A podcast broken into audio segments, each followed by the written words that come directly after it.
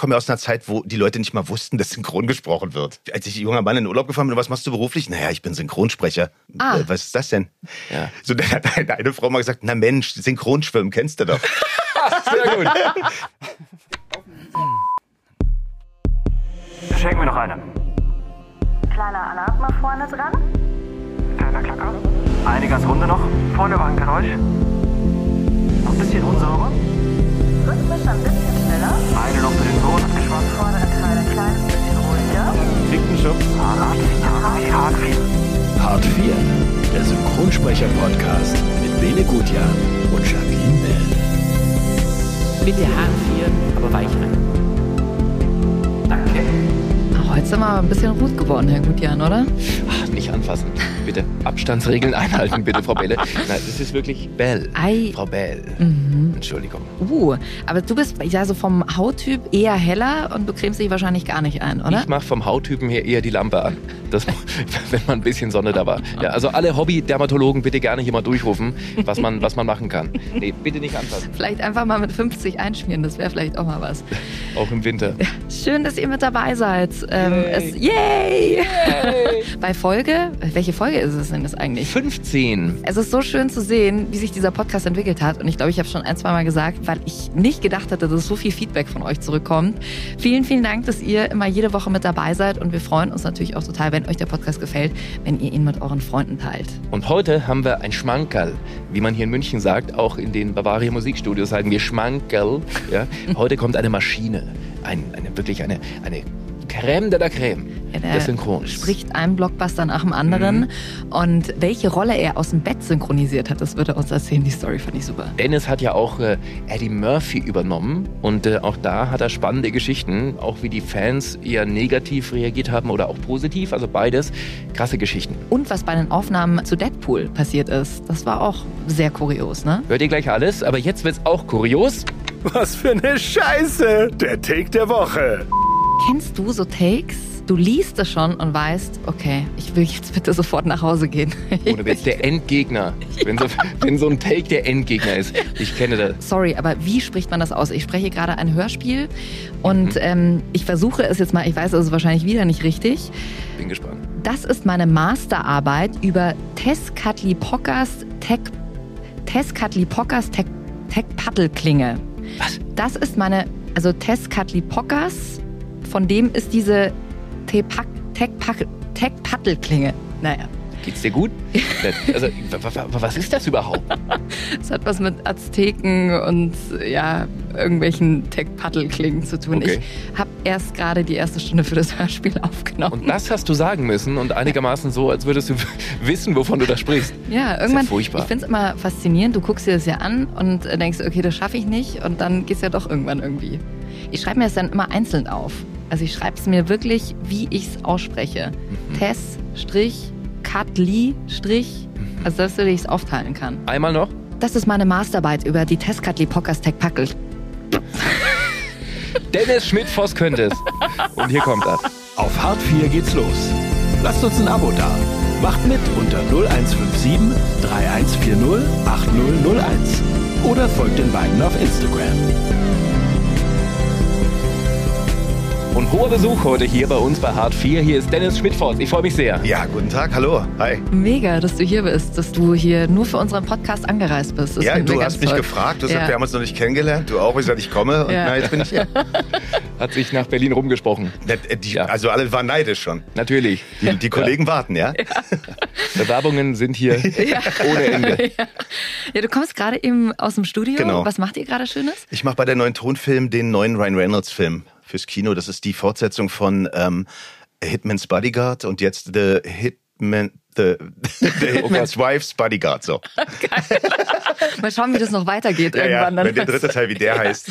Jetzt werden wahrscheinlich, wahrscheinlich viele von euch fragen, hä, warum nehmt ihr das nicht in Berlin auf? Das ist jetzt so gekommen und ich wurde gefragt, ob ich nach München komme. Ich bin immer sehr, sehr gerne in München und freue mich, wenn ich äh, nach München kommen darf. Was magst du hier besonders gern? Ja, erstmal ist es anders als Berlin. Also ich bin ja nicht gebürtiger Berliner, aber bin ja Berliner. Aber ich liebe halt auch München. Ich mag äh, eure Biergärten. Ich mag auch überhaupt das Umland, die Nähe der Berge, die habe ich ja nur, wenn du Ja. in Berlin bist, kannst du nach Brandenburg fahren. In Kreuzberg. Ja, da ist ein Kreuzberg. Ja, ist auch ganz schön. Gibt's auch einen Biergarten? Nee, ich mag das einfach. Und Dennis liebt große Hotels, habe ich mir sagen lassen. Du wohnst hier in so einem riesen Bunker, richtig? Ja, es kann gar nicht groß genug sein. Also es, es muss ein Hotel sein, wie so ein Casino in Las Vegas, wo du gar nicht raus musst, weil es gibt alles in dem Hotel. Sowas haben wir in München, wusste ich gar nicht. Restaurants, eine Tiefgarage ist ganz wichtig. Fitnessstudio. Fitnessstudio, Spa. Alles ja, drin. Fünf Sterne plus. Ja, Friseur auch da, alles. Ja, gibt's wirklich, ja. Nee. Natürlich, na klar. Und eine Autovermietung gibt's auch gleich im Haus. Nein, ich ich habe da irgendwann mal gewohnt und seitdem ist es wirklich, hat überhaupt nichts mit, mit bayerischer Gemütlichkeit zu tun. Null. Aber äh, ich mag's halt irgendwie. Ich sag so, ich bin auch schon ein paar Mal an dem Hotel vorbeigefahren und hab mir gedacht, Wer wer wohnt da? checkt da ein? Ja, vor allem Amerikaner und äh, arabische Großfamilien. Ja. Und Dennis. Und Dennis dann. Also als Exot. Ist da außer dir im Moment irgendjemand? Trifft man da wen oder ist da... Also beim Frühstück war ich tatsächlich jetzt, äh, saß immer ein Amerikaner am Nebentisch. Ähm, also ich denke, er war Amerikaner. Also er sprach amerikanisches Der Englisch. kam noch Und, vor dem äh, ersten Lockdown und kam nie wieder nach Hause. Der, der, hat, Ja. der sah auch ganz traurig aus. Ja, ansonsten ist da nichts los, um ehrlich zu sein. Und den Film ganz kurz nochmal, Ja. den ihr gerade macht, äh, ist er schön? Also, Also, also ich muss sagen, ist ja selten, aber ich finde die Fortsetzung viel gelungener als den ersten Teil. Also ich und auch der Regisseur Martin Heim, wir, es ist so ein Jungsfilm, wir haben Tränen gelacht. Also es ist genau unser Humor. Und So Ryan Reynolds-mäßig, wieder super viel, viele Sprüche und so. Mhm. Wahnsinnig viel Action. Äh, er, er ist ja auch das, also wir haben heute festgestellt, das Tolle an Ryan Reynolds ist, er ist so wahnsinnig uneitel und er kann sich's auch erlauben, weil er trotzdem immer geil aussieht. ja, total. Ja, das stimmt. Ja, er kann Grimassen machen und du denkst immer, er ist einfach eine coole Sau. Ja. Bevor wir mehr über Ryan Reynolds und dich und überhaupt alle sprechen, haben wir für dich diesen berühmten Steckbrief vorbereitet, den du gerne mal vorlesen könntest. Mein Name ist Dennis Schmidtfoss und ich habe eine der bekanntesten Stimmen des Landes. Ich stand schon als Kind vor der Kamera und kam darüber auch ins Synchrongeschäft. Seitdem habe ich mehr Kultfilme und Serien auf meinem Briefkopf als der FC Bayern Meisterschaften. auch als Hertha BSC, kann man dazu sagen. Das ist aber nicht schwierig. Nein, das ist wahr. Ist schon eine Weile her. Äh, Deadpool, Captain America, Ich weiß, was du letzten Sommer getan hast und Dexter sind nur einige davon. Ich bin extra für diesen Podcast nach München gekommen und habe spontan auch noch synchron gesprochen. Äh, Vielleicht war es aber auch umgekehrt. Ich meine, gibt es bei diesen ganzen Kultfilmen, Kultserien, Kultschauspielern irgendjemanden, der besonders für dich heraussticht, wo du sagst, wenn da ein neuer Film kommt, eine neue Serie, da bin ich besonders aufgeregt oder freue mich drauf? Ja, ich mache das ja nun schon sehr, sehr lange. Ich habe ja mit sieben schon angefangen, synchron zu sprechen. Und ich erwische mich immer wieder dabei, wie, wie glücklich ich in diesem Job bin und wie sehr ich mich auf die Arbeit auch immer noch freue. Natürlich gibt's auch mal Tage, wo ich, wie alle anderen, auch keine Lust habe Ja. und so. Aber nein, im Großen und Ganzen bin ich da wirklich sehr, sehr glücklich und äh, habe eigentlich meinen Kindheitstraum erfüllt und bin da wahnsinnig dankbar für. Und deswegen sehe ich auch jede neue Serie als Abenteuer. Manche finde ich nicht gut, manche finde ich ganz toll. Jeder Schauspieler macht auch immer irgendwie mal einen Film, den ich jetzt nicht so doll finde, weil da Dexter gerade stand. Also das war die erste Serie, die ich gesprochen habe, wo ich selber auch so ein richtiger Fan war. Ich habe die vorher, ich hatte das Glück, ich durfte das ja alles vorher gucken. Ich habe die weggesuchtet, ja, und wusste immer schon mehr als der Regisseur, wenn wir im Atelier waren, habe alles schon immer genervt, weil ich sagte, nein, nein, nein, Nein, nicht so. Das, das geht doch da und dahin. Der so, äh, Dieser da Schlaumeier. so, da war ich so ein bisschen nerdmäßig unterwegs. Und äh, als ich jetzt hörte, dass Dexter tatsächlich eine neue Staffel äh, bekommt, ich gehe jetzt mal davon aus, dass ich die auch sprechen darf, habe ich mich wahnsinnig gefreut, ja. Was fandest du so gut an der Serie? Also erstmal fand ich Miami ganz cool als Location, da bin ich äh, auch schon oft gewesen und finde es ganz toll. Und dann fand ich diesen Typen auch so, weißt du, diesen Serienkiller, der macht da Sachen und du denkst, ey, es ist zu krass. Aber du magst ihn irgendwie und hast auch Angst, dass er erwischt wird. Und das fand ich so faszinierend, wie da mit dem Publikum gespielt wird. Ja, geht mir oft in Filmen so, dass Ja. du denkst, warum sympathisierst du jetzt eigentlich gerade mit dem Mörder oder mit jemandem, wo du eigentlich sagst, hey, das ist jetzt nicht das, wofür meine Werte eigentlich Ja, stehen. weil die das dann irgendwie gut gemacht haben und der Schauspieler irgendwie cool rüberbringt. Ja. Ja. Aber du schaust dir deine Projekte wahrscheinlich danach auch nicht nochmal an, oder? Nee, Wie die meisten. Das, Das- nee, muss ich gestehen. Ich habe mal Nie? versucht dann. Nee, nie stimmt jetzt auch nicht. Aber ich gehöre jetzt nicht zu den Kollegen, die dann nochmal so sich das angucken und nochmal so überlegen, was man hätte besser machen können oder so. Ja, also, ist vielleicht nicht gut, dass ich das so sage, aber ich, ich, ich bin da nicht so der Typ zu. Dexter habe ich ja zum Beispiel komplett auf Englisch gesehen. Und es hört sich jetzt doof an, aber ich habe mich dann schwer getan mit unseren deutschen Stimmen. Und vor allem auch selber so mich dann die ganze Zeit, äh, ja, ich habe das dann tatsächlich nicht nochmal auf Deutsch geguckt. Aber ich, ich werde es mir jetzt nochmal angucken, äh, auch auf Deutsch, weil wir ja nur eine Fortsetzung dann wahrscheinlich machen. Und äh, ja, dass du aber bald ich wieder drin bist. Genau. Ja. Ansonsten so, wir sind ja immer noch dabei, was man so toll findet. Also zum Beispiel, als ich dann Captain America bekommen habe oder auch Deadpool, die habe ich tatsächlich mir auch im Kino angeguckt, weil ich einfach diese Filme auch so geil finde.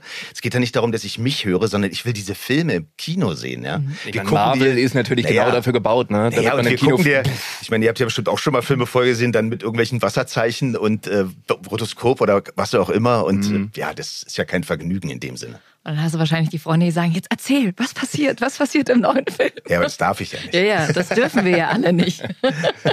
Bist du selber so ein richtiger Marvel-Fan? Nee, das wäre jetzt übertrieben. Aber ich, ich fand schon, ach, das hat mir schon Freude gemacht, den Captain America zu sprechen. Und auch in diesen Film mitzumachen. Und wenn dann deine Tochter neben dir sitzt und richtig stolz ist, dass du Avengers sammeln sagst Na so, klar. ja. Oder Captain America äh, zum Schluss alt ist und meine Tochter weint und ich sage, warum weinst du? Weil Captain America jetzt alt ist. und da ist man dann, da merke ich dann, dass man ja so ein bisschen, so ein kleines bisschen doch auch Teil von dem Film ist, wenigstens in Deutschland. Musstest du schon Sprachnachrichten sprechen für Freunde deiner, deiner Tochter? Ich bekomme auch tatsächlich bei Instagram wirklich äh, jeden Jeder. Tag 10, 12 Anfragen, jeder ja im Moment. Ich habe dann beschlossen, es nicht mehr zu machen. Nicht, nicht weil ich das, weil ich böse bin, sondern das ist einfach zu viel. Also das. Und ich- habe auch gemerkt, man, man weiß man gar nicht mehr, was man sagen soll. Ja. Aber du hast wirklich am Anfang diese, diese Nachrichten erstmal so beantwortet und auch dann wirklich da- Mühe gegeben und dann da irgendwie. Ja, ja, schon klar. Am Anfang äh, fühlt man sich ja auch. Ich meine, ich komme ja aus einer Zeit, wo die Leute nicht mal wussten, dass synchron gesprochen wird. Also äh, wirklich. Ja. Ich, als ich junger Mann in den Urlaub gefahren bin, was machst du beruflich? Naja, ich bin Synchronsprecher. Ah. Äh, Was ist das denn? Ja. So, dann hat eine, eine Frau mal gesagt, na Mensch, Synchronschwimmen kennst du doch. Sehr gut. Da sag ich, nein. Synchronsprecher. Ja, was ist denn Synchronsprecher? Und dann habe ich den Leuten wirklich, gut, es gibt, da gab natürlich immer Leute, die auch wussten, dass alles synchronisiert ist, aber ich habe auch Leute kennengelernt, die nie sich Gedanken darüber gemacht haben, dass ja die amerikanischen Sachen alle von deutschen Sprechern synchronisiert wurden. Ja. Das hat sich ja inzwischen geändert. Also das ist ja schon, da sind wir ja schon berühmter ge- gegen Ja. früher. Was sagst du denn zu Menschen, die mit äh, Synchronisation gar nichts anfangen können? Also es gibt ja ganz viele jetzt, die sagen, ja, ich schau alles im Original. Ja, ich, da wird man ja auch öfter mal so ein bisschen, also die Leute versuchen mich damit zu provozieren. Ich finde das völlig in Ordnung, wenn du die Sprache so gut kannst. Ja klar, guck dir das Original an. Wir sind doch nur eine Alternative für Leute, die Lust haben, entspannt die Filme zu gucken. Wenn du so geil Englisch sprechen kannst, bitteschön. Auch Koreanisch, Japanisch, mach doch. Ja. Äh, ich finde es völlig in Ordnung und ich äh, fühle mich da auch nicht gekränkt. Das ist doch ja jedem selbst überlassen. Ich weiß aber, wie viele Menschen froh sind, dass wir synchronisieren und äh, das toll finden. Wir hören rein in Captain America. Ich verstehe nicht ganz, warum Sie zur Armee wollen. Sie sind so ein wunderhübsches Mädel. Ich meine, hübsch, eine Frau, eine Agentin, ke- kein Mädel. Sie sind wunderhübsch, aber Sie haben keine Ahnung, wie man mit einer Frau redet, oder? Das hier ist die längste Unterhaltung, die ich je mit einer hatte. Die Frauen stehen nicht gerade Schlange, um mit einem Jungen zu tanzen, auf den sie drauftreten können. Oh, süß. Ich weiß nicht, ob man es merkt, aber ich habe versucht, mich jünger und dünner zu machen. Ja, ja, weil das ja noch aus dem Teil ist, wo er noch äh, das Männchen ist, sage ich mal. Ja. Ja. In Bayern sagt man Zwetschgenmandel. Ah, okay, gut. Also, ein Handtuch halt, ne? Ein Ja, Lappen. genau, ein Lappen. was, was, was würden wir in Berlin? Ja, auch Lappen oder äh, ja, Spargeltarzan oder Ja, Lauch? Oder? Lauch, ja, Lauch. Lauch Lauch genau. ist gut. Ja, ja. Wie waren die Aufnahmen oder wie sind die Aufnahmen zu so einem riesen fetten Marvel-Film? Jetzt war ja Captain America, The First Avenger, war ja wirklich der erste Teil von dieser geplanten Megaserie. Ja? Ich weiß nicht, wie lange ist denn das jetzt her? Du pff, zwölf Jahre, zehn Jahre, also irgendwie sowas. Ja. Ich hatte den Chris Evans vorher schon gesprochen, wurde aber zum Probesprechen oder zum Casting eingeladen und äh, dachte, ah, Mist, ey, da, da hätte ich ja schon Lust drauf. Ohne dass mir das überhaupt was gesagt hätte, wie groß die Nummer wird. Das wussten wir alle nicht. Also das wusste, glaube ich, nicht mal der Kunde. Das war halt so ein Film, ja, ja, machen wir mal. Dass das erst so der Anfang ist. Und wenn, wir, wenn wir ehrlich sind, ist ja Captain America jetzt nicht der stärkste Marvel-Film, also aus dieser Marvel-Reihe, der stärkste Film. Er ist halt der Anfang. Und sie haben auch gesagt, sie müssen die Geschichte erzählen, damit die Story erzählt wird. Ja? Und äh, ja, beim, beim, bei diesem The First Avenger haben wir das halt ganz entspannt gemacht, so wie wir uns das vorgestellt haben. Dann wurde das ein mega Erfolg und dann kannst du dir vorstellen, was beim zweiten Teil los war. Da war es nicht mehr so entspannt, oder? Supervisor hinten drin und der Film wurde dauernd umgeschnitten und äh, ihr kennt das. Also es gab einige Retakes, oder? Ja. Musstest ein paar Mal ins Studio. Bei dem zweiten Teil. Ja. Am ersten, das lief so durch, du. Ja. Und es war ein ganz entspanntes Arbeiten und äh, ja, war einfach cool. Und beim zweiten, wenn dann so, kennt das bestimmt, so diese großen Kinofilme, das ist ja unheimlich wichtig und alle wollen, dass das so das Maximum rausgeholt wird und ich finde manchmal, dann wird es auch too much, so dieses, lasst uns doch einfach mal die Arbeit erstmal machen, ne? Ja, gab es da auch Takes, wo du, was heißt nicht verzweifelt bist, aber wo du gedacht hast, puh, okay, also wir alle finden, das ist eigentlich schon gut und dann sitzt da aber jemand hinten, der wieder irgendwie sagt, ähm, Ja, gibt's immer wieder mal. Ja. Ob das jetzt bei Captain America so war, das, nee. Beim dritten Teil, dann haben die sich auch nicht mehr getraut, mir was zu sagen. Sehr gut. wie schön umgedreht. Der macht das schon. ja, schon in Ordnung. Bist du da auch mal so mit, mit Fans richtig in Kontakt gekommen? Ja, witzigerweise ähm, bin ich letztes Jahr im De nee, muss ja schon vorletztes Jahr gewesen sein, vor Corona. Vorletztes Jahr im Dezember war ich auf die Comic-Con in Dortmund eingeladen. Und der Charles Rettinghaus war auch eingeladen und äh, meinte, Dennis, komm, da fahren wir hin. Ich so, nein, was soll ich denn da? Ja, was, ja da kriegen wir dann Stand. Und ich, ey, pst, nein, das mache ich nicht. Und wann, wann stehe ich da an meinem Stand und alle laufen vorbei? Und der so, nein, und du, nein, wir machen das. Und dann rief mich nochmal der Veranstalter an und sagte, ach bitte, das würde uns so freuen. Da sind ja auch ganz viele Hollywood-Größen tatsächlich da. Also zum Beispiel die Jungs von Sons of Anarchy waren komplett da. Und als ich dann Wow. hinten beim Catering war, saßen einfach mal so fünf von den Sons an einem Tisch und ich bin ein riesen Sons of Anarchy-Fan. Und ich wurde zum Fanboy und habe gesagt, "Ey, kann ich mich dazusetzen? Äh, Selfie? habe ich mich nicht getraut. nee, und da war es dann tatsächlich so, also ich wusste überhaupt nicht, was mich erwartet.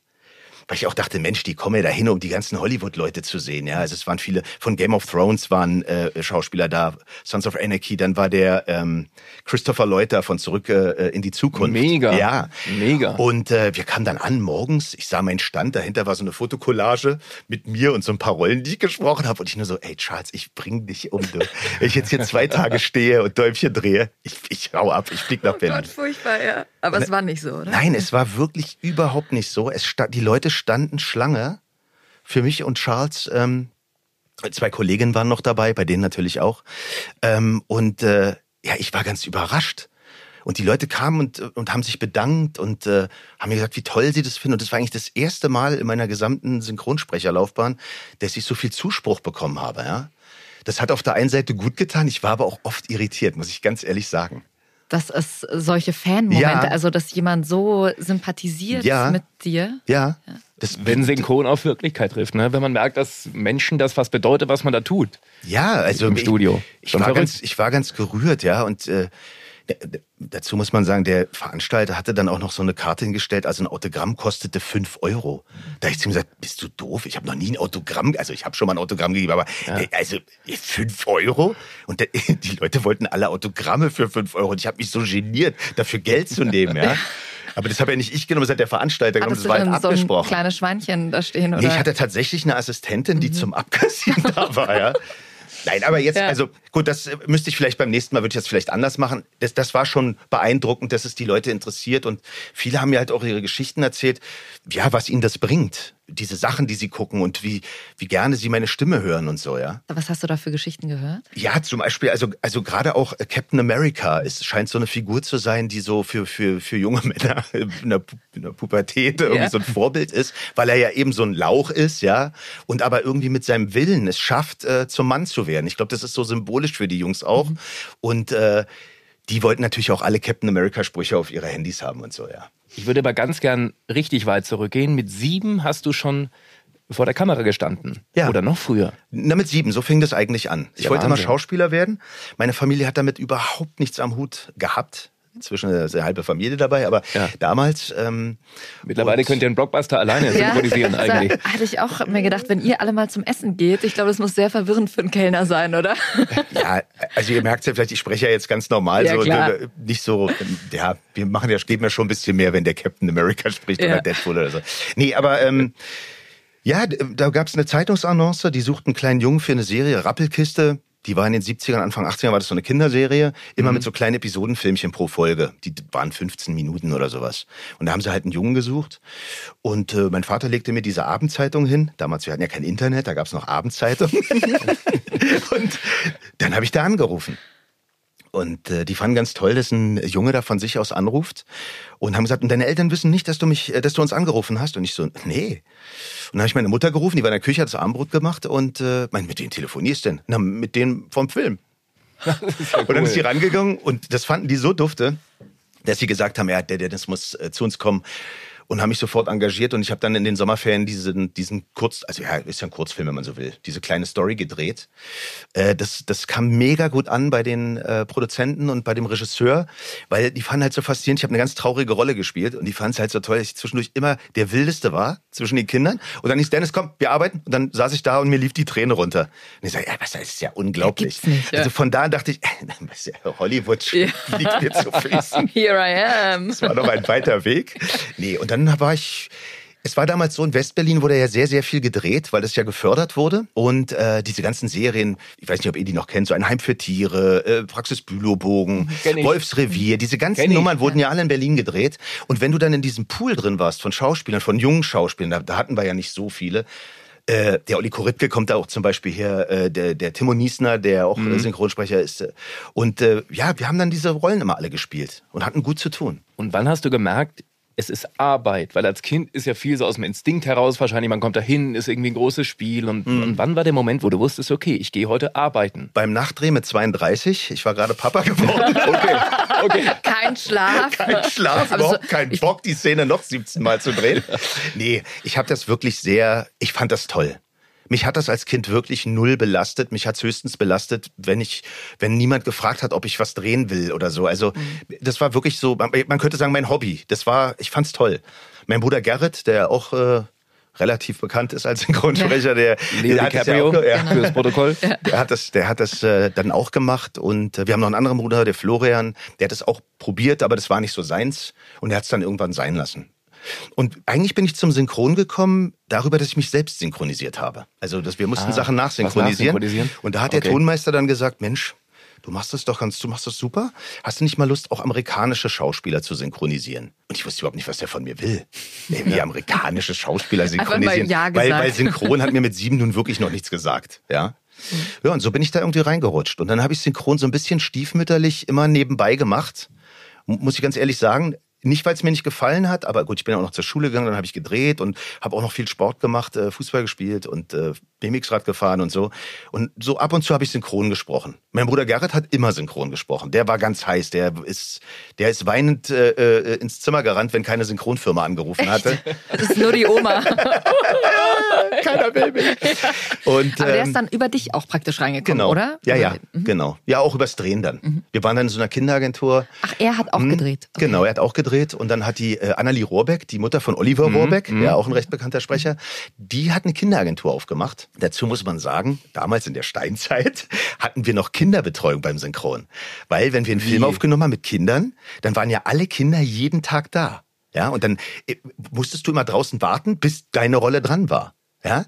Und dann so. war draußen die Frau Würden. Wie so eine Kindergärtnerin oder Wenn du so willst. Das war die okay. Frau Würden und die hat dann mit uns Spiele gespielt. Kinderbetreuung. Nee. Ja. Und dann war das immer wie so ein Abenteuer. Du hast einen Film gesprochen und warst den ganzen Tag da. Und ich hatte die kleinste Rolle in dem Film und war aber ganz froh, dass ich den ganzen Tag da spielen konnte. Ist das lustig? Ja. Klar, dann hast du gespielt, bist genau. mal kurz ins Studio gegangen, hast ein paar Takes gesprochen genau. und bist wieder rausgegangen. Genau. Und diese Frau Würden hatte eine Assistentin, die Annelie Rohrbeck.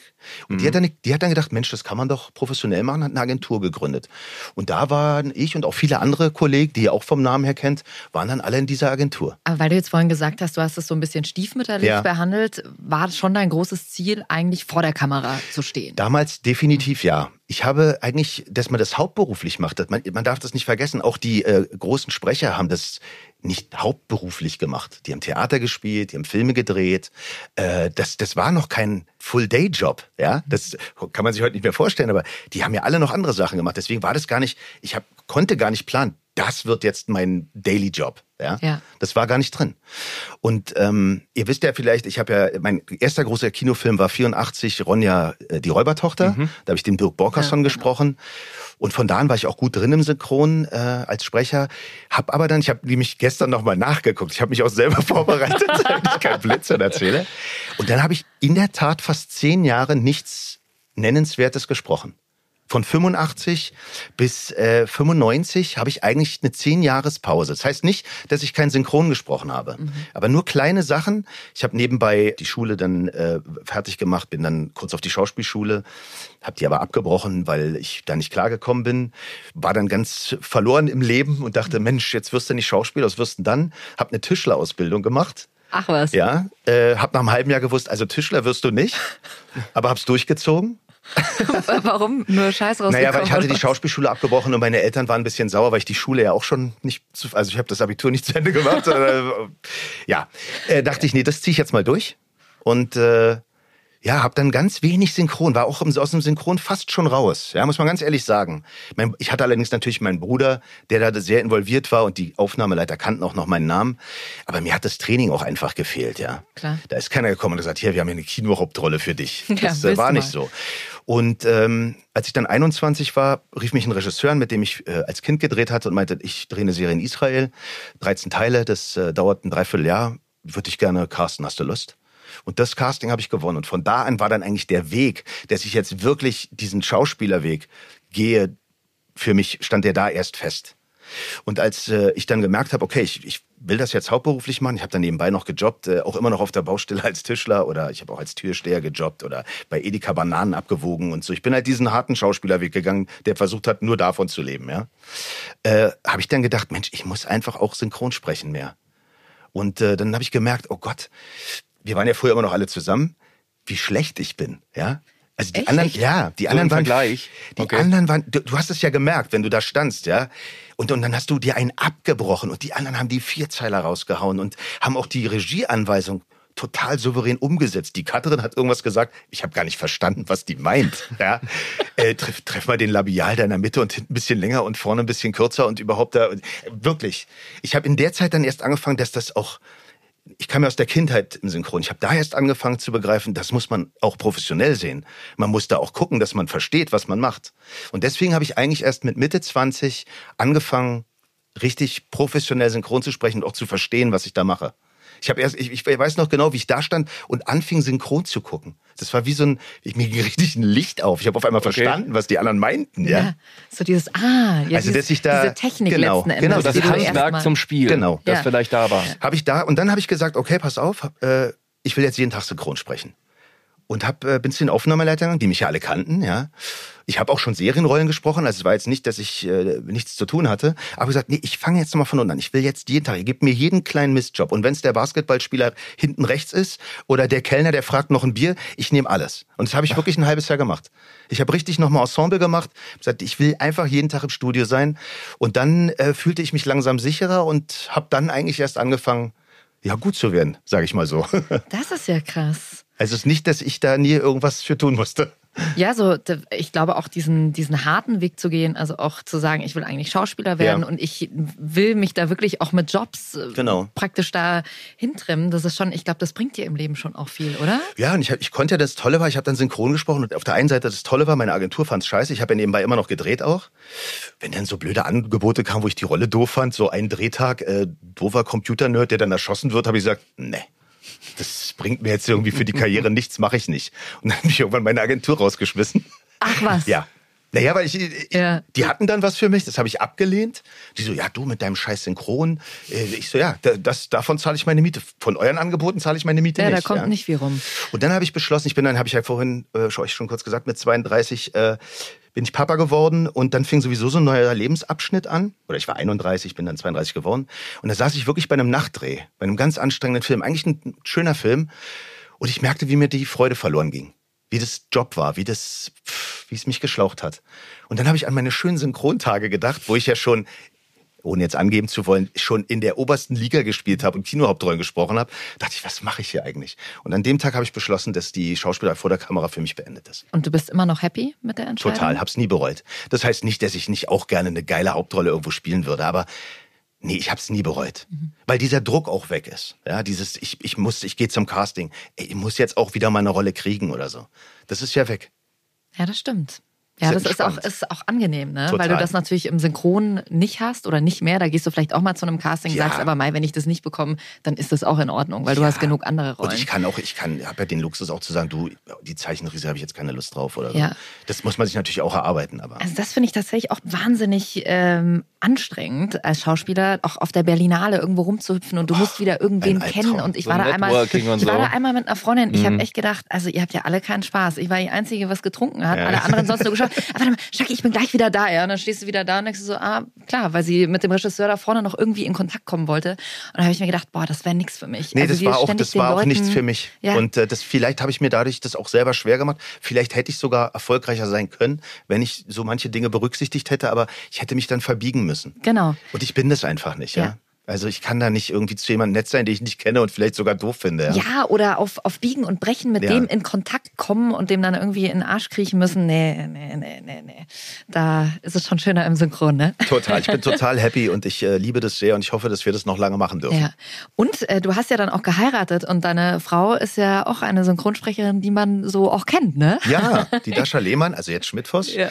äh, spricht die Katie Holmes, ist glaube ich die, be- die bekannteste. Keira Knightley. Keira Knightley teilt sie sich ja mit der, mit der Juliana. Ähm, aber witzigerweise denken immer alle, wir haben uns im Synchronstudio kennengelernt. Das stimmt aber gar nicht. Wir Wo habt haben uns bei einem Casting für eine Fernsehserie kennengelernt. Ah, Was heißt kennengelernt? Ich habe sie gesehen, mein Bruder Gerrit war auch dabei.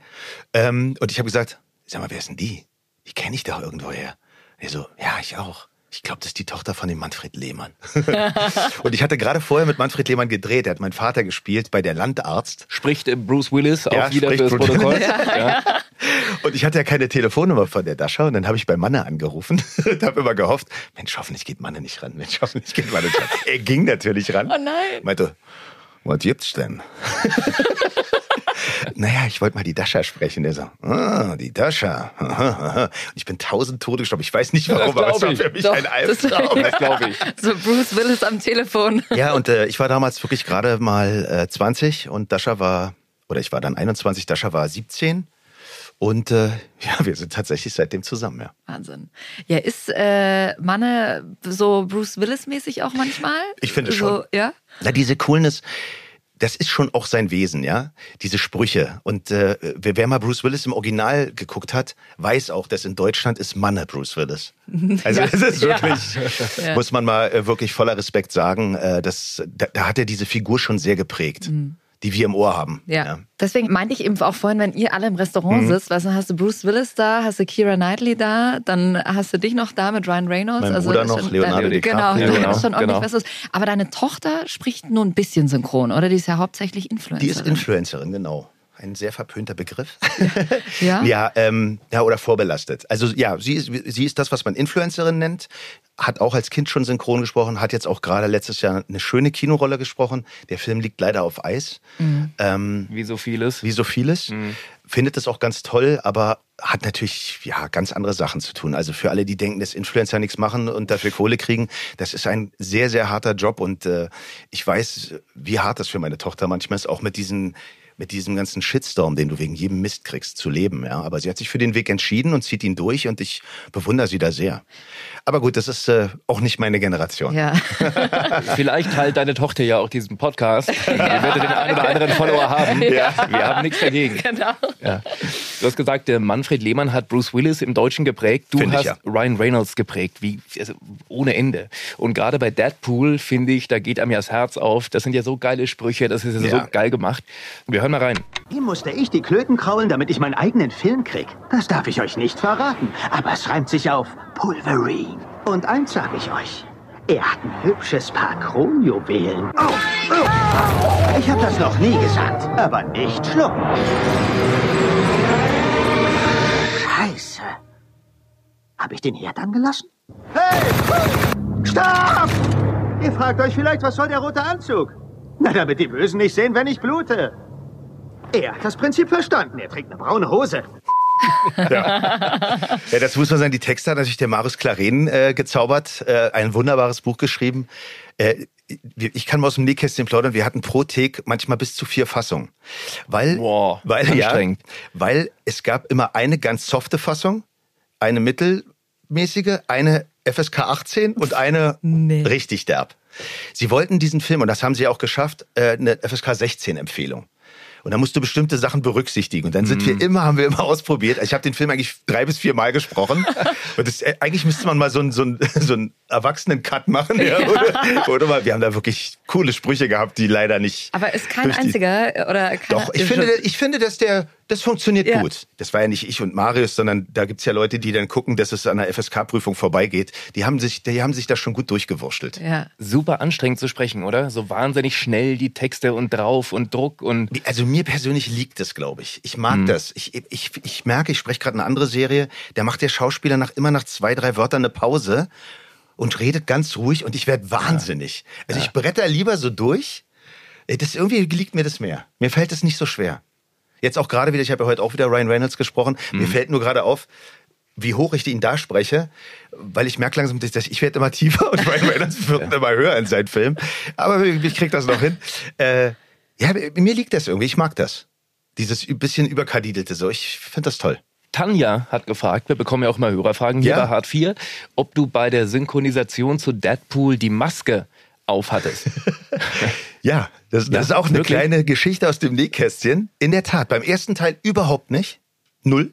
Mhm. Beim zweiten Teil, wie meistens bei zweiten Teilen, viel wichtiger, weil ja Erfolg. ja, ja. Ich muss eine Maske tragen. Heute lachen wir darüber. Wir tragen ja sowieso jeden Tag eine Maske. Aber das war ja noch zu einer Zeit, wo kein Mensch so eine medizinische Maske aufgesetzt hat. Ich stand also den ganzen Tag mit so einer Maske im, im Atelier und habe immer, es war anstrengend, weil dann ist es wirklich anstrengend, äh, diese, diesen ganzen Text immer durch diese Maske zu brüllen irgendwie, Mhm. ja. Hast du die Filme dann auch alle gesehen? Ja, Da, da bin ich dann auch. Der Witz ist, ich werde das ja auch oft gefragt, wie das für mich ist, weil ich kenne natürlich auch die Kollegen alle und mich ja sowieso. Wenn ich so einen Film dann im Kino gucke, ich, wenn der Film gut ist, ich blende das komplett aus. Ich weiß nicht, wie es euch geht. Dann ist es gut wenn der Film synchronisiert, gut ne? synchronisiert ist und alles funktioniert, komme ich gar nicht auf die Idee, drüber nachzudenken. Ach, der oder was, was ist denn das? Wie, weit- wie klingt das denn oder so, ja? Ja. Also dann funktioniert für mich so ein Film auch wunderbar. Ich kann das auch völlig äh, äh, ja, wertfrei gucken dann. Dennis, du hast Ryan Reynolds mal im Bett gesprochen, einen kompletten Ja. Film. Ja. Erzähl. Ja, äh, äh, Bury It. Ähm, ganz dufter Film, gar nicht so bekannt. Ist, glaube ich, von zwei Spaniern. Ist eine Low-Budget-Produktion und ähm, diese beiden spanischen jungen Filmeleute haben äh, Ryan Reynolds angeschrieben, ob er Interesse hätte, die Rolle zu spielen. Diese Rolle spielt komplett 90 Minuten im Sarg. Im Sarg. Im Sarg. Oh Gott. Ich habe den Film angefangen zu gucken. Ich wusste ja nicht, was ich gucke. Und äh, er wird wach im Sarg und merkt, er ist äh, begraben im Sarg. Äh, es kommt dann im Laufe der Geschichte raus, dass er im, ich, ich glaube in Afghanistan oder was im Irak, ich weiß es nicht genau, er war ja LKW-Fahrer für, äh, für Lieferungen. Essen, Trinken, ja, für Bedürftige. Und ist entführt worden und die haben, die Kidnapper haben ihn im Sarg begraben, um Lösegeld zu erpressen. Er hat nur ein Feuerzeug in, in dem Sarg und ein Handy. So, du, du guckst den Film, so, und dann fängt er an zu telefonieren. Wen rufst du an? Ruft er erstmal seine Frau an. Ich hoffe, ich erzähle es jetzt richtig, ist schon eine Weile her. So, dann sagt er, okay, er ruft die Regierung an. Dann wollen die seine, seine äh, Social Security Number und der flippt aus, also, der bescheuert, ich liege in einem Sarg. Ja? Und dann denkst du immer, naja, ist ja lustig, ist ja lustig. Und wann geht die Kamera jetzt mal raus aus dem Sarg? Aber sie geht 90 Minuten nicht raus. Du bist 90 Minuten nur mit Ryan Reynolds in diesem Sarg. Das ist so krass. Und der Regisseur hat sich überlegt, der liegt. Das machen wir im Liegen. Und dann haben wir ein Bett ins Atelier geschoben und ich lag den ganzen Tag.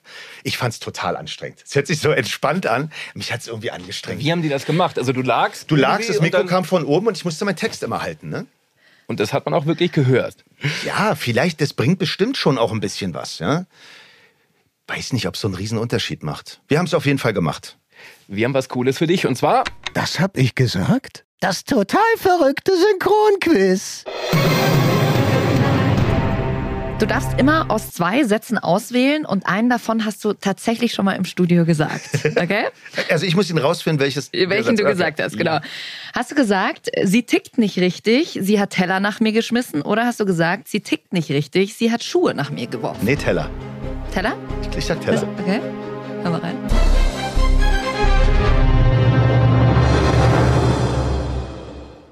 Sie ist wunderschön.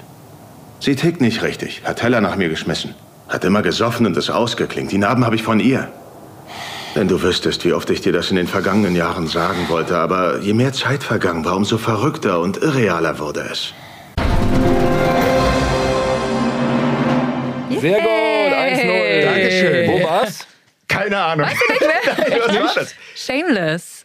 Witzigerweise, Kev. ich, ja, ich habe an Kev gedacht, witzigerweise. Aber Ist, ich, ja, ist ja eine geile Serie. das Hast ist du nicht wirklich. gesehen? Ja, Ja. ich muss dazu gestehen, sind wir beim Thema, guckst du die Sachen auch? Ich habe Shameless nie geguckt. Und, Okay. und Kevin ist ja eigentlich eine Randfigur, die durchgeht, aber ist ja erzählt ja, du, ich sehe ja dann nur die Geschichte von Kev. Das heißt, ich wusste nicht, was die Story von Shameless im Ganzen ist. Und als wir jetzt die letzte Staffel angefangen haben, die elf, die wir jetzt leider schon fertig haben, also ich werde Kev jetzt wahrscheinlich nie widersprechen, habe ich zu meiner Frau gesagt, pass mal auf, wir haben eh jetzt nicht viel zu tun. Wir haben die gesamte Serie durchgeguckt. Ja. Und das wirklich, wir haben gesagt, komm, eine Folge gucken wir noch, eine Folge gucken wir noch.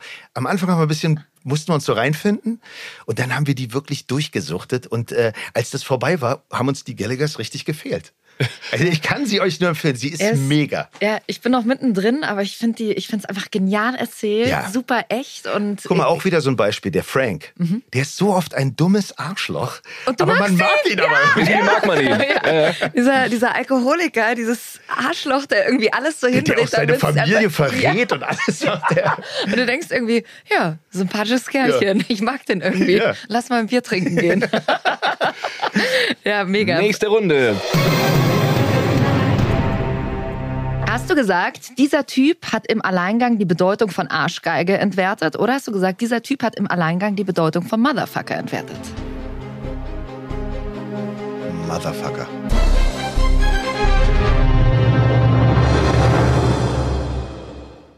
Ich hoffe, die bringen ihn um. Ehrlich. Dieser Typ hat im Alleingang die Bedeutung von Motherfucker entwertet. Tick-Tack, Motherfucker! Ich war mal ganz oben. Gottverdammt! Yeah! Ein Powerplay von Dennis Schmidt. Aber wirklich. Killers Bodyguard. Ja, Ja, da habe ich jetzt die Fortsetzung ja gerade ja von. genau. Mega. Okay, dann schauen wir mal. Du könntest jetzt der Erste sein, der, Der alle drei tatsächlich schafft. alle 3-0 drei schafft. ja. Okay, hast du gesagt, ein teigiger Traum aus goldenen Sirup getränkten Köstlichkeiten oder ein feuchter Traum mit heißen Höschen? Oh Mist. Könnte beides Wiederholst du mit den ersten Satz nochmal? Ja, ein teigiger Traum aus goldenen Sirup getränkten Köstlichkeiten oder ein feuchter Traum aus heißen Höschen? Na komm, Die 50 Joker geht ja irgendwie komm, nicht. die ne? Heißen Höschen. Die heißen Höschen. Okay. Hören wir mal rein.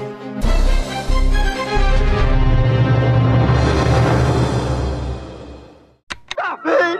Und ich dachte immer, die Waffelfee gibt's nur im Märchen. Ein teigiger Turm aus goldenen Sirup getränkten Köstlichkeiten. Esel! Ist das ja nicht! Ach ja, doch, Mensch, Mist, Schreck, ja, der Esel. Fast hättest du Luke Ah. Skywalker, Hans-Georg Punchak überholt. Aber so, Ja, 2-1. Mist, ja, der Esel, ja, Der Esel. Den ich so Verdammt. geerbt habe. Ja. ja, das war ja auch eine skurrile oder komische Situation für dich, oder? Total, also praktisch total. Eddie Murphy, Ja. die deutsche Stimme zu Wir sind alle damit aufgewachsen. Ja, ist immer noch komisch, sage ich ganz ehrlich. Ja? Ja, das ist äh, immer noch nicht meins. Das ist immer noch für mich der Randolph.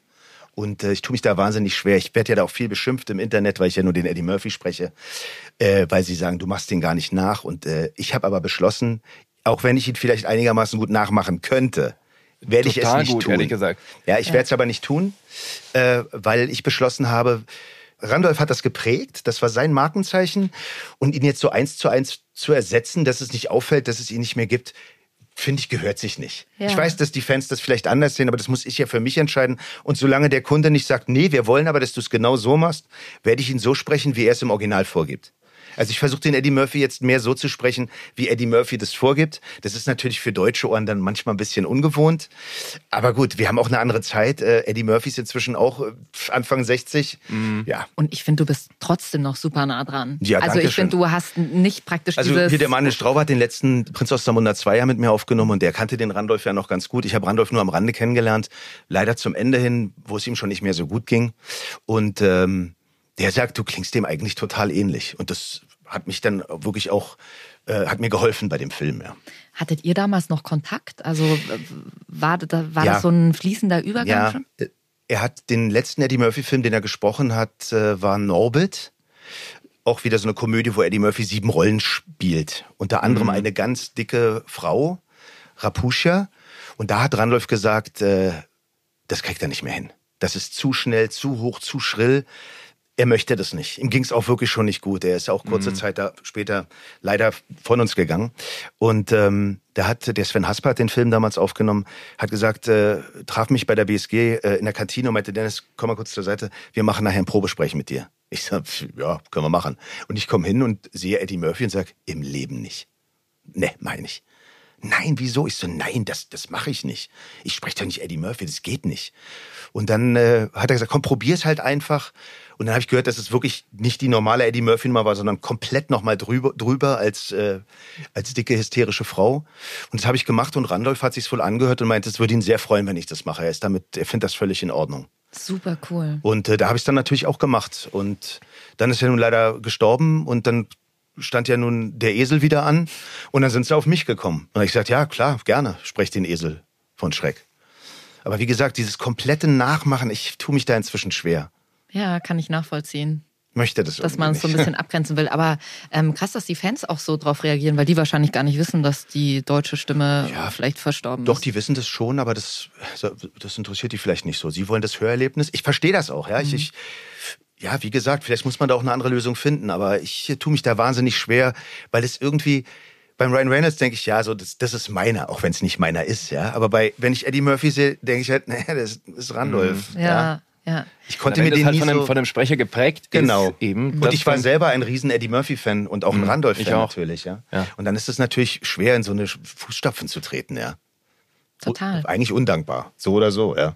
Hören wir rein, Dennis als Eddie Murphy. Weißt du was, Tantchen? Ich überlege, ob ich vielleicht eine Comedy-Platte rausbringe. Comedy? Es ist schwer, groß rauszukommen. Ich mache alles, um es zu schaffen. Ich habe eine neue Figur. Man nennt mich Dolomite und Motherfucker zu ficken ist mein Zeitvertreib. Das ist alles nur Show. Ich habe nur eine Figur erschaffen. Zieh mal da dran. Oh, das ist eine Eine Perücke. Perücke. Absolut richtig. Was auch immer nötig ist, ich werde es tun. Ich muss richtig unerhört sein.